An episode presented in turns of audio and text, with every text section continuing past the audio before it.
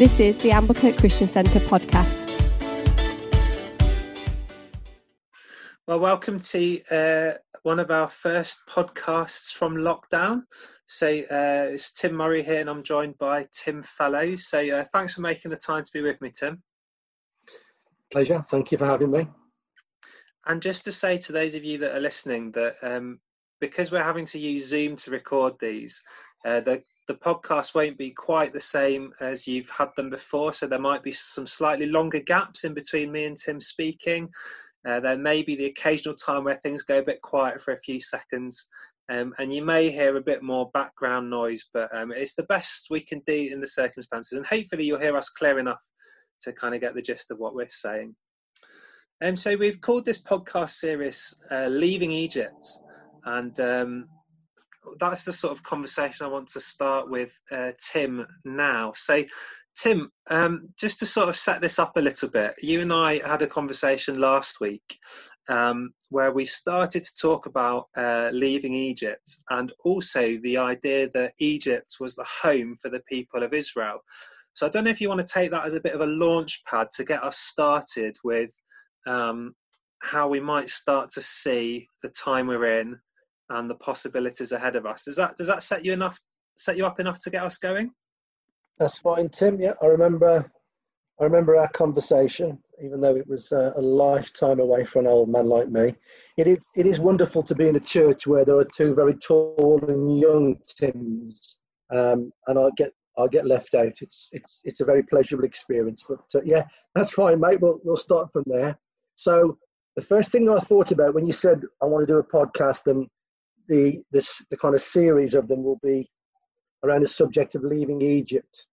Uh, I obviously thought about the Old Testament, um, and strangely enough, I thought about the, the old song by Boney M, which I think you'll be far too young to remember. Yeah, over, no idea what you're talking about.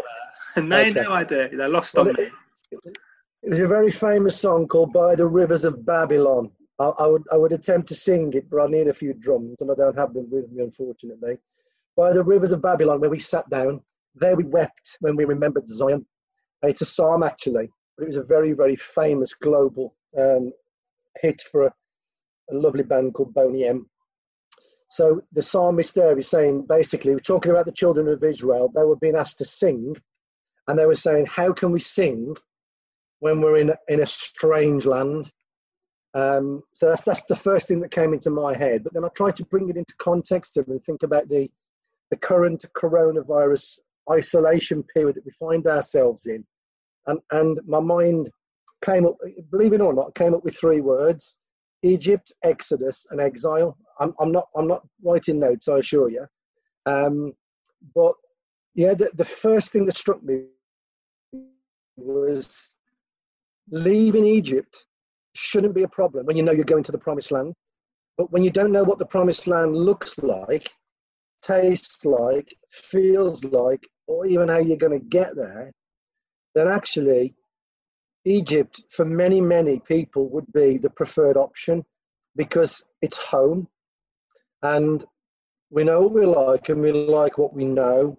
And, and we see from the from the Old Testament scriptures that a lot of people grumbled against Moses and Aaron, didn't they, in the wilderness, because they were they were starting to feel very very uncomfortable in a place they didn't understand, they didn't recognize, and they wanted to go back, even though going back home meant being enslaved, mean, meant doing the daily activities and chores that must have been so monotonous. So that was that was my first thought. I mean, I can carry on, Tim. yeah, well, yeah, I'll come back in there just to say um, it's interesting how how sometimes the kind of human condition remains the same through centuries, millennia, different eras and cultures. Because um, it's one thing that sort of psycholo- psychologists will talk about now is the power of familiarity to hold humans where they are. So, um, you know, many people are stuck in life destroying relationships, but will yeah. choose to stay there because they still in the end would rather have what's familiar, even though it's damaging, than take the risk of moving to something new, even though it might be better. And and I, I, think that's what you're getting at, isn't it? Yeah, yeah, and it reminds me of that. I don't know. I, I watched Shawshank Redemption again recently, which has got to be one of the best films of all time. I do understand that cultural reference. Yeah. well done, Tim. Um, and there's a wonderful quote in there by uh, Morgan Freeman's character Red when he said something. Was it? These walls are funny. First you hate them, then you get used to them, and when enough time has gone by, it gets so that you depend on them. And for those of you that have watched the film, you know. But if you haven't watched the film, it's it's a film that basically shows that some of these guys who've been in in the same environment, albeit prison, for so long, got so used to living in that environment that the thought of being set free terrified them. In fact, one of them actually killed himself um, in the film. And again, I'm trying to think about, you know, trying to make this relevant to where we are now. Um, but for the children of Israel, that was the case, wasn't it? That they were enslaved. They were, you know, they'd been there. I think it was, it was hundreds of years. I think it was 400 years, was it something like that? Yeah, that's about right. Yeah. So everyone that left, is it? Yeah. See, I, I do read my Bible every now and again, Tim. Honest.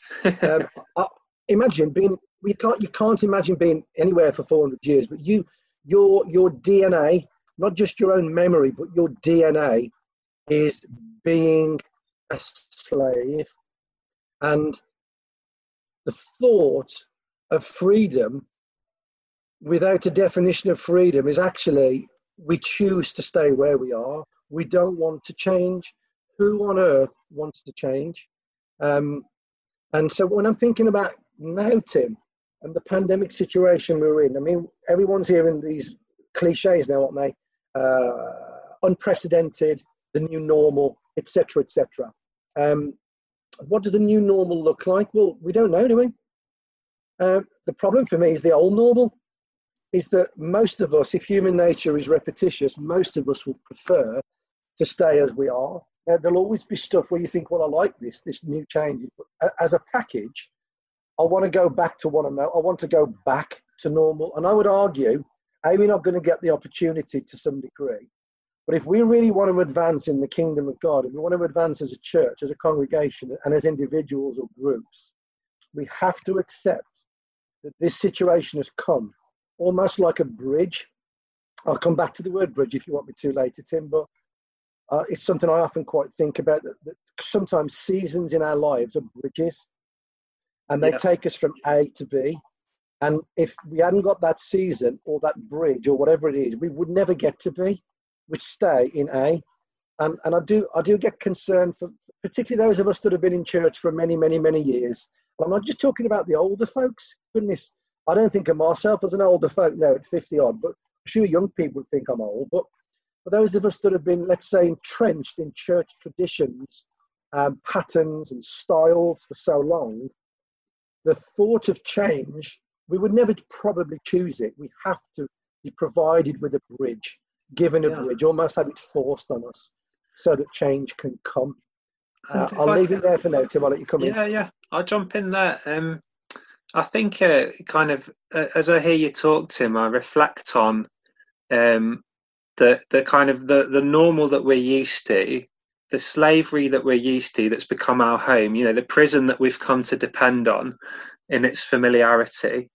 Um, there, there does come a point where most of us forget that this was never how it was meant to be. You know, yeah. most of us comes to see this as a home that is natural or good or that we would want. And I think though, um, I think there is an experience that starts to pull the cover back. I don't know if you'll be able to relate to this, Tim, but I, I think for most of us, there come these points at life, and they, they may only come kind of every couple of years or even less frequently. But there comes a point where there's a sort of inner ache and longing that seems to cry out, I'm sure that I was made for more than this. I'm sure this isn't the way kind of it was meant to be for me. Yeah. Um, but so often, kind of that cry of the soul, cry of the shriveled soul, um, is f- shouted down straight away by the kind of sense of, well, this is how life is, and this is how life is for everyone else, and this is, you know, this is home, and there's lots of good things here. You know, at least we get we, our food every day, and you know, uh, yeah. and and um, do you, do you relate to that experience at all? That kind of cry of the soul that shoots up every now and then. I do, Tim. Um, I don't. I don't re- relate to it easily because of the way I'm wired, and and I'm sure there'll be others who are listening to this will be the same. We we kind of got used to shutting down our heart through hurts and disappointments and maybe past experience or maybe abuse as, as children. Uh, I grew up in a very religious family, and I don't think my heart was released to dream and to allow the Lord to really, really reach me to deep and inner place. But life, life inevitably will allow or throw things to come our way, and we could say the Lord will bring things our way or allow things to come our way that will give us an opportunity, if we allow it, for things to change and for those longings and cries in our hearts to be released. And remember again, it was it was the cries of the people in Egypt that God said He heard when He spoke to Moses, did it at the burning bush. I've heard the cries of my people, um, and I want you to deliver them. And I, I, think these are the prayers that the Lord really answers, Tim, the things that come from the deepest recesses of who we are. But I, I would just challenge myself and challenge others listening do we allow ourselves to even listen to the cries of our own hearts? Mm. What we really yearn for and what we believe could be possible. I mean, there's a whole series on that. But um, yeah, I do. I, I, think for me, the Lord has, has probably last year allowed things to come into my little life or conspiring event came to me that brought me to what I would have called an, an extreme low point. Um, and you start to question everything.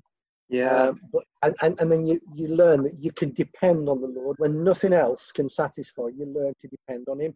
The problem is we spend most of our lives lives avoiding that type of situation or mm. shutting down and treating it as negatives or or I'm having a breakdown or I don't want to think that way because it's a lack of faith or and a lot of that is nonsense. Sorry, no, not all of that's nonsense. If you feel like you're having a breakdown, you're having a really tough time, that's real. But I think if we can somehow look above the clouds and see what the, you know, Lord, what are you trying to say to me through this? How are you trying to reach me through this? And how can this almost become a bridge that leads me into a different future? I was talking to the wonderful Stacey Simpson, my wonderful hub leader last week, and he was reminding me that in the story where the, the disciples are afraid in the storm, it was actually the body of water that they were afraid of that Jesus used to get to them. He walked on the water, which I think is a, a fantastic picture that Brother Simpson brought to me. And yeah, I, I, I, do, Tim, I do relate to it. The, and the cry of my heart would be how do we help people to recognize these things when they're happening in our lives, almost like the burning bush? You know, we, we read, don't we, you know, if we study that Moses would have faced a number of burning bushes in his life. But on that particular day, he chose to recognize the bush, the burning, and go to it, turn, turn to it, and look at it and say, I wonder what's going on. And then God said to him, Take, you know, take, your, take, take your sandals off. Um, the place you're standing on is holy ground, as we say in the Black Country. So, yeah, I do mm-hmm. relate to it, Tim, and I can only pray that in this season the Lord is going to speak to people and give them clarity. But uh, my prayer for us as individuals is, is that we recognize the season somehow as a bridge of opportunity rather than a bridge of obstruction or delay or oh you know i'm sick of this i want i want to get out of it. Though we do want to come out of some things out of this but the key for me tim and i'll close with this is what direction are we facing when we get up? Yeah. Yeah and and uh, um I, I kind of want to pull you back in in a minute to something else because I, that what you sort of describe are kind of um, you know, a moment in your life where not only did certain things become more real, but kind of ways of seeing things were flipped on their heads as well or turned around, you know. Um, and uh, I kind of think of that with the kind of leaving leaving Egypt stuff, really, like we've talked about. If we spend, if we kind of have got into a place where we think that our slavery is our home, we somehow mm-hmm. need something that changes our worldview and we realize am I at home or actually have I been away from home for so long I've forgotten what home really is? Yeah. you know, and um, I think you started to talk to me last week a little bit about about recovering our identity as exiles. Yeah. You, you know, so yeah. you want to build on that a little bit for us, then. Well, again, I think I think we, you know, we, well, most of us listen, I'm sure, we say we call ourselves Christians, and we love the Lord and we follow Him and we believe in Him, and that's all all great. Uh, but I think I still think there are, and again, I'm only going on my own experience, and it may be I'm the only person on the planet. Is we we've all gone through seasons in our life where we say we became Christians or we prayed the sinner's prayer or you know we we grew up in church and, and, and you know ultimately that it's language that describes a reality but for each of us it could be very different. And and I would say for the vast majority of us we, we can say we've left Egypt. But unless we've entered the promised land then we may have left Egypt but the identity of Egypt is still in us. There's an old saying, you, you know, you can take Gornal out of a bloke, you can't take the bloke out of Gornal. Or is it the other way around? The other way around. well, there you go. So as a Gornal lad, you can take me out, but, but there'll always be that part of me that, that, I'm, that I relate back to what I call home, where I grew up. And there's DNA in that. There's identity, there's patterns, there's behaviour. Um, but identity is so, so important because it doesn't just shape uh, it doesn't just shape what we do and what we believe. It shapes the very person that we are. And to some degree the the person that we could ever be. And this is where the redemptive nature of god comes isn't he comes and miraculously changes us from the inside out and offers us the world in many respects um, and i don't mean that in material things. I mean he basically says you know come and help me transform the world. Let the, let the kingdom of God come on earth as it is in heaven. But unless we enter, and again, you must be born again. Jesus talks there, doesn't he, in John 3, that unless a man is born again, he can't see the kingdom. But then he comes back and says, unless you're born of water and spirit, you can't enter the kingdom. So it's two things. It's one thing to have left Egypt and seen something, it's another thing entirely to have entered it. And my heart's cry for the body of Christ in our region and for us as a congregation that every single member not only lives Egypt, but is somehow can shed the identity of Egypt, which I, I would believe in, includes a lot of fear, a lot of trepidation, uh, a lack of confidence, a lack of uh, if I say a lack of faith, I don't want to push that because that's we've all had that. Oh, you lack faith. It's some of this is very natural, it's about our, our having our identities changed from within, isn't it? And looking forward to to what the promised land could possibly be. Um, if I can just find the scripture, mate, that I sent to someone yesterday, what I'm thinking. Don't um, worry. Yeah, yeah. Take your time. Find the scripture. It, it, it's this this concept of looking forward, Tim. Mm, yeah. I remember reading this. I remember reading this a while. The identity of Egypt causes us, to, I think, to continue to look back or yeah. certainly look sideways, which is not really a. It's okay to do that, but you know we're called into an incredibly glorious future, an eternal life. Eternal life fundamentally is about knowing Him, isn't it? Not about an, an eternal bliss. That that's to come. Eternal life is about living. And Jesus says, "Follow me." So when He says, "Follow me," the idea is that I'm looking forward. Because if someone tells me to follow them, I'm looking behind me. I don't know where they're going. I've got it. So Hebrews 11, 8 to 10. By faith, Abraham, when called to go to a place he would later receive as his inheritance, obeyed and went, even though he did not know where he was going. Now, that's a scripture I'm sure many mm. of us have heard before. We've got to have the courage, the bottle to leave even before we know where we're going. So you certainly can't enter until you've left. But leaving doesn't mean that you enter. There's that gap, isn't there? There's the wilderness yeah. period that I'm told yeah. could have been as little as two weeks for the children of Israel, but ended up being 40 years. And only then, only two entered. Oh, Lord, no. That yeah. be our experience. By faith, he made his home in the promised land.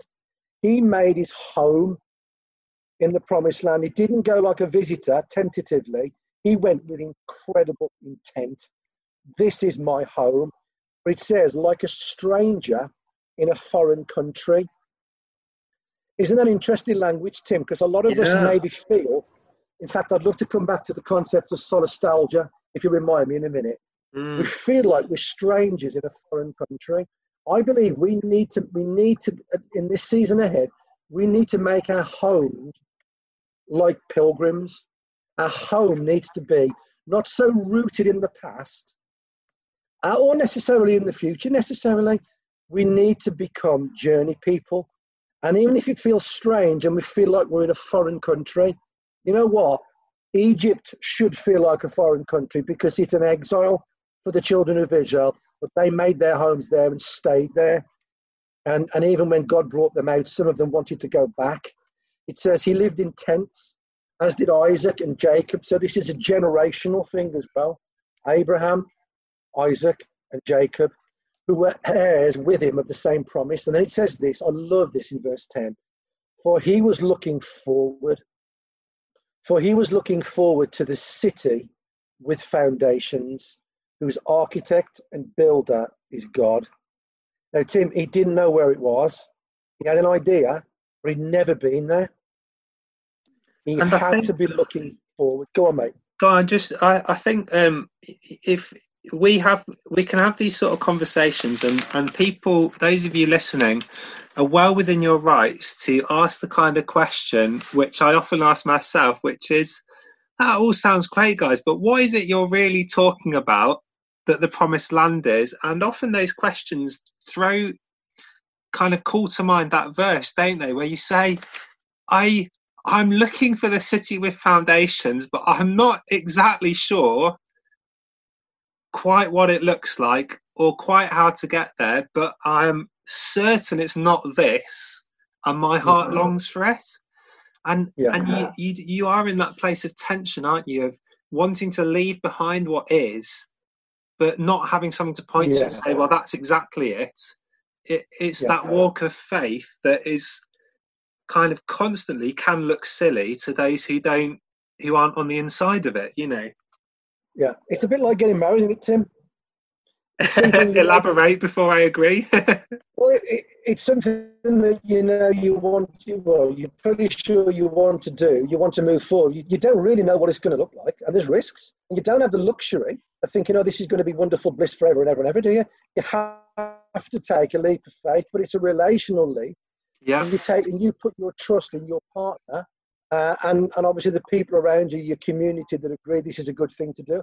We do not get the luxury well sometimes we do and i think maybe when we're younger in our faith the lord gives us more assurances but i believe faith is probably well it is. It's what jesus is looking for when he returns more than anything else. We have to we have to trust the lord. When he says you're coming with me we're going somewhere we have to trust him.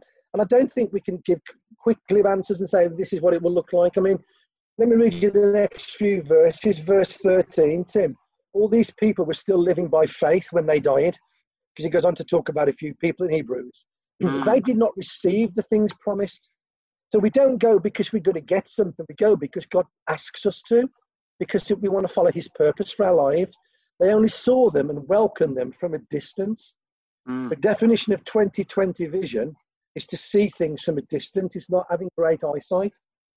They did not receive the things promised him. They only saw them and welcomed them from a distance, admitting that they were foreigners and strangers on earth. which reminds me People again who say such things. Say again. which reminds me again of cs lewis's kind of way of describing this that he says it's a longing but experiencing the longing is better than any other experience even though it's a longing for something you don't have Yes. Yeah, absolutely. Absolutely, Tim. And verse 14 people who say such things show that they are looking for a country of their own. Hmm. Now, I don't think that's talking about being selfish. I think they know they're looking for something different. You actually alluded to that a few minutes ago. If they had been thinking of the country they had left, Egypt, they would have had opportunity to return. But instead, they were longing for a better country, a heavenly one. And then it says, it closes with this Therefore, God is not ashamed to be called their God, for he has prepared a city for them. That, that That's my dream, Tim. Hmm. What would you know, and I, and I brought it. What what would the black country look like? What would Dudley look like when heaven comes to earth as Jesus asks us to pray with him? Let your kingdom come on earth. And I don't think we let ourselves dream what it could what it could look like. And Yeah. sometimes it can it can be a lack of faith, but I don't think it always is. I think sometimes obviously a lack of experience because none of us have ever really seen what that looks like. Some of us have been in great churches. Some of us may have been to travel to distant parts and seen some kind of revival experience, but no one has seen, no eye has seen, and no ear has heard what God has laid up for them who love Him. And I believe this is yes, there is something of an eternal consequence of this beyond death. But I'm also one of them crazy people who believes that when Jesus said, Let your kingdom come on earth, it actually is literal and that He wants us to experience a touch, a flavour of what heaven might be, and seeing the will of God far more evident in every aspect of our life, not just on a Sunday morning, but two out of 168 hours in a week, but for every day of our life, the way we impact our neighbours and our friends, the way we impact our workplaces. And, and I think the, the bridge of this pandemic is giving us an opportunity to begin to think and hopefully dream about what. And, and I would say pray about it. Ask the Lord to give you ideas and thoughts.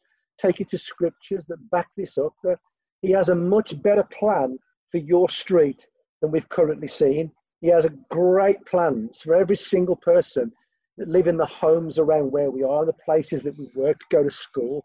Wonderful plans.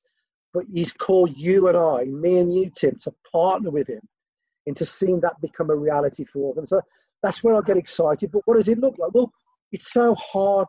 We can only imagine, can't we? We can, but I also want to. Um, I also want to introduce a kind of a way of talking about this that um, might take a minute to to get your head around if you're listening to this. But I think it's pretty crucial, and that's the difference between normal and natural. So Mm. we often kind of use those words as if they mean the same thing. Oh, that's just normal. That's just natural. But if we if we believe that creation yes, it's corrupt by sin. Yes, it's fallen, but fundamentally, kind of ontologically, at the first, was the choice of a good God to create. Then what is what is most natural, as in fitted with the way things are meant to be, is the expression of the life of the kingdom of God. That is what is most natural for me, you, every human, and every culture, and every part of our kind of human existence. That is natural, but Yeah. it's not normal. It's you know, as you've just described, it's what I, what is normal is far from what is natural. Say, I think we we do dream and we imagine and we work for, but but we all say that we kind of surprisingly i think we find ourselves working with the grain of what is truly natural with what god has truly created and given us so it becomes Yeah. very abnormal but surprisingly when we step into it feels incredibly natural like it's like oh yeah somehow this is the life i was always made for even though it, it's not been normal for me you know and Yeah.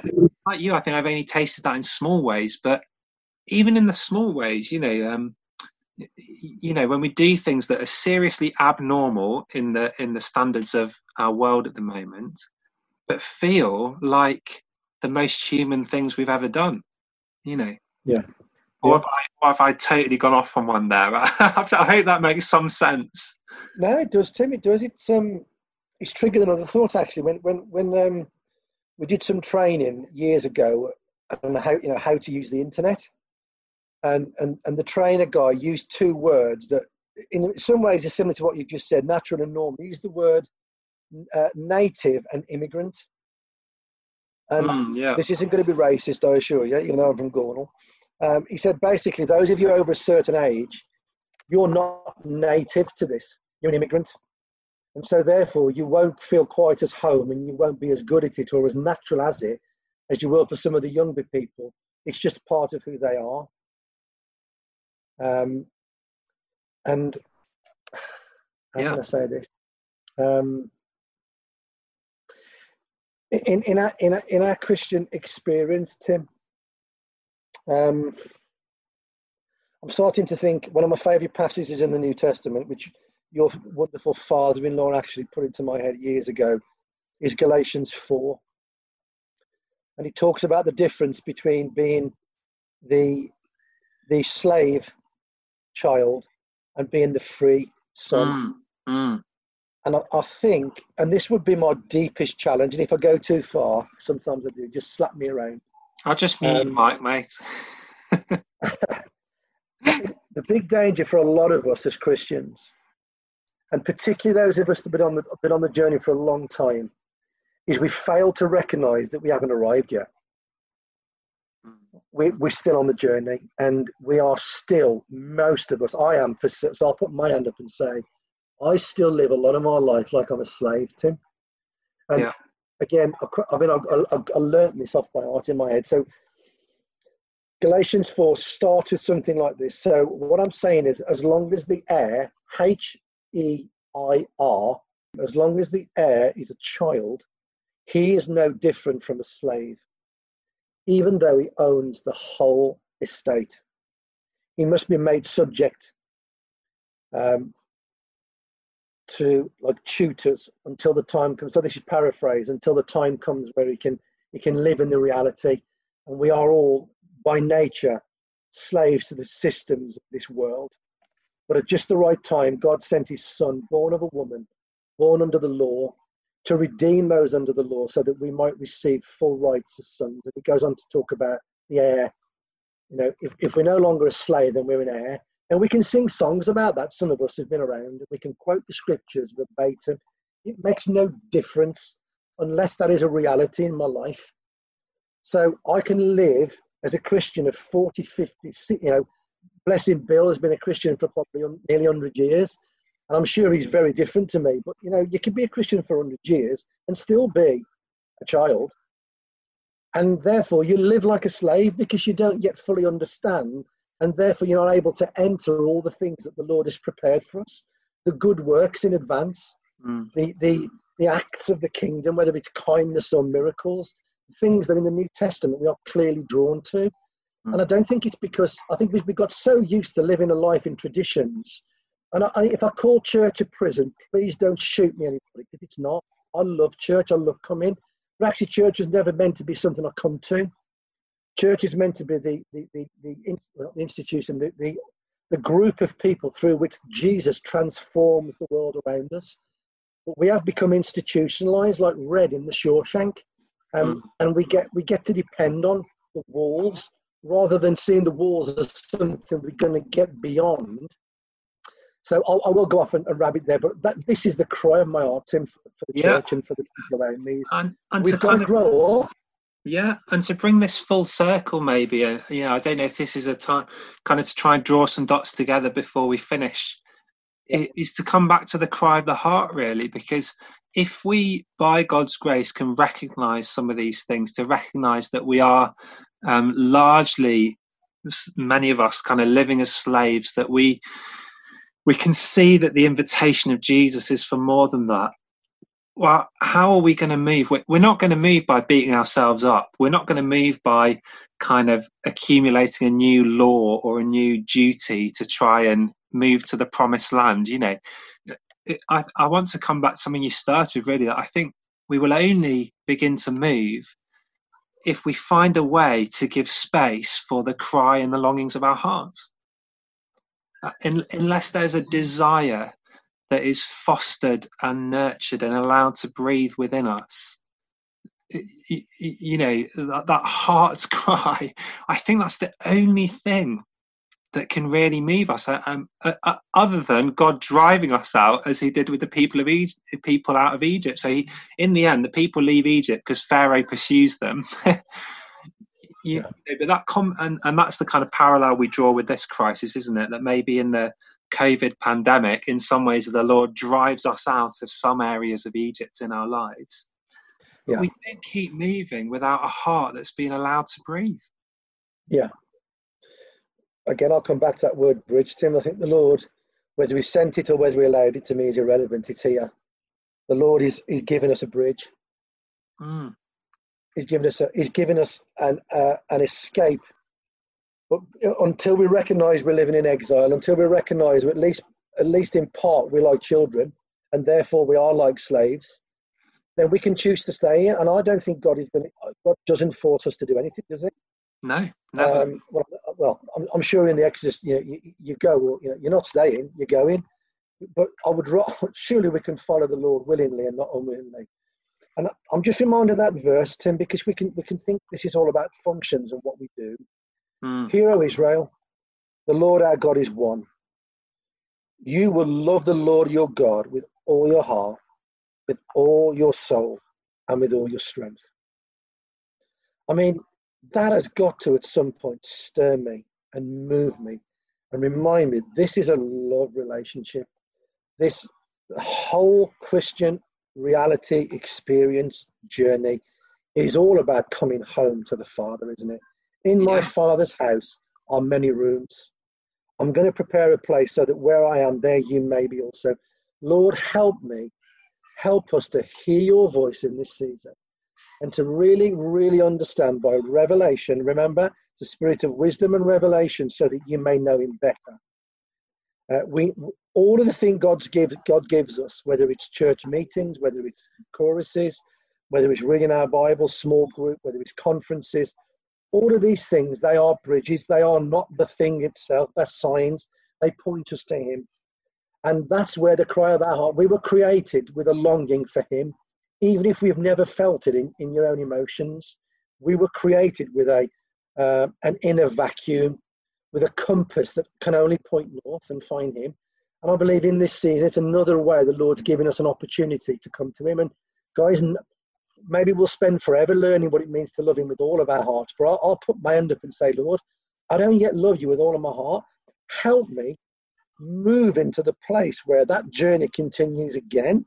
And let's not get guilty, guys. If you haven't, you know, if you know this stuff, but you haven't moved for years, that's that's all about many of our experiences we've got today. We can't go back, and we can't ultimately get to the future without what we do today. Let's take some time today to say, Lord, reveal yourself to me again. Let me look for the burning bushes. Let me somehow capture the senses I have deep down that I've maybe numbed down through rejection or disappointment or hurt or failure. Or maybe I've never really truly experienced something deep in my heart that longs for you. Well, get into Psalm 62, 63, Psalm 139. These are Psalms that were written by a guy who knew what it was to long for God. And guys, he was far from perfect. You know, some of the things that David got up to. Okay, makes me feel like a saint on some days. But you know what? My behavioural external is nothing compared to my, who I am inside. And David was a lover of God. He was a worshipper. And he, he knew what it was to be in exile too. He had to leave his place when Saul was after him. And he cultivated a relationship with the Lord in the wilderness times like Moses did. And he learned what it was to have a home that was inside of him, not outside of him. So no matter no matter where he was, and let's think of people like Terry Waite and other Christians that have been in prison. You can know what it is to know the presence of God in a prison cell with no one around you. But guys, you don't drift there. It's something that we have to make an internal decision to say, a pilgrimage, I want to travel from where I am, which is fine, even though I'm in exile, to a much better place where the, the land of promise. See, God can speak promises to you in exile, but you don't experience them in exile. You experience them in the land of promise in the future ahead of time. Maybe today, maybe tomorrow, but we have to make a decision to posture ourselves before the Lord and say, Yeah, yes, Lord, I want to come after you. I want to come and know what it is to be in the Father's arms, to know what it is to, to gaze into your eyes, like Psalm 27, to gaze into the beauty of the Lord, to know the, these are posh words, of fellowship you know, the, the comradeship, the communion, the being together with the Holy Spirit every day and every moment. These are the things, Tim, that I believe we should long for. And these are the things that I believe COVID 19 are giving us an opportunity to revisit. And these can become the new normals. And yes, we still want to go to church, we still want to come to meetings. You know what? My reason for coming changes. I don't come to church to get an emotional high or a kick when the chorus goes to a B flat minor or when there's a really good message that entertains or makes me feel interested. I'm coming to church because I just want to be in a corporate setting with others who share the same values as me. Because we can worship Jesus in a way that we can't when we're just on our own, sure. but, but it changes the dynamics, doesn't it? Our mm. reason for being, because we now know the experience inside of us, so that wherever we are, we can we can have the experience of being in church. Because ultimately, it is it's about being with Him, isn't it? The house of the Lord in the New Testament is inside me. It's not inside a building. And uh, I've ranted on, so let me come back. that was always my intent, Tim. I'm glad I've got you ranting. But no, I pre- thank you, mate. And and um, there's just loads in there, isn't there? And and for, for you guys listening to this, kind of through these this podcast series, um, kind of I am aware that this isn't stereotypical kind of teaching. we're we're trying to open a vein. You know, we're trying to open a vein and bleed a little bit uh, and we're trying to expose something of the longings of our hearts, not just our hearts, but including our hearts. And, and we trust and hope that something of the Holy Spirit will stir in you. You, you know, say, um, feel free. Like, if any of this hasn't been helpful, don't dwell on it. But but we hope it may stir something that we are obviously struggling to articulate, and we just entrust kind of this ourselves and, and you who are listening to the Lord, really, um, and, and ask for His mercy to stir something. So, is there anything you want to say to close, Tim, before we kind of end the podcast? I, just want to just add, add to what you said, Tim. I think for you guys who are listening that might feel that I'm having a go at you, or because no one likes to be told they're told that they're a child. I'm not telling you that you are. I'm saying it's possible, and I'm putting my hand up and saying this is my experience. I've not arrived. I'm nowhere near where I'd love to think that I could be and where I want others to be in God. Finding our place in God is a journey. It's not somewhere we, we've got there and we stop, is it? And religion will turn us into religious people who lack the, the, the grace and the mercy and the love of God and that, look in our eye that is attractive to people. So when your neighbours look in your eye and think, I want what they've got. I want this for all of us. God wants this for all of us, and not to be like religious fossils, if you like. And I'm not calling anyone a fossil either, Tim. The thing I want to add is we're all in this. Tim would say it himself. We are we are sharing our hearts because this is this is our experience, and we want to experience more of you, Lord, more of you. But we probably do need the odd prod from time to time. And all you know, all Scripture is God breathed useful and, and, and but the scriptures discipline us they bring us to a point of saying oh that hurts and sometimes we need friends to stab us in the front because there's plenty who do it in the back and i'd rather stab you in the front and say come on grow up let's all grow up into the faith let's move on from where we are let's not get bogged down in, in the past or the, the place that we call home in our church life there's more to experience there's a promised land out there there's a world out there to see transformed let's move let's go let's hear the sound of the trumpet and let's move. In Jesus' name, Tim. And I'll stop there. Amen. Well, thank you, Tim, for being willing to stab us in the front. no, but there's a proverb, isn't it, that the wounds from a friend are to be welcomed, and um, you know. Anyway, yeah. so there you go. I hope this I hope this podcast is a profit for you guys who are listening to it, and do look out for more. We'll continue to do these over the coming weeks, exploring more of these ideas around how we how we kind of embrace the opportunity to leave Egypt and to move into the freedom that God has for us. So, uh, thanks for listening, and we'll uh, we'll see you again soon. Thank you for listening to Amblecote Christian Centre's podcast. For more information about who we are, what we believe, and how you can get involved, check out our website www.amblecotechristiancentre.org.uk.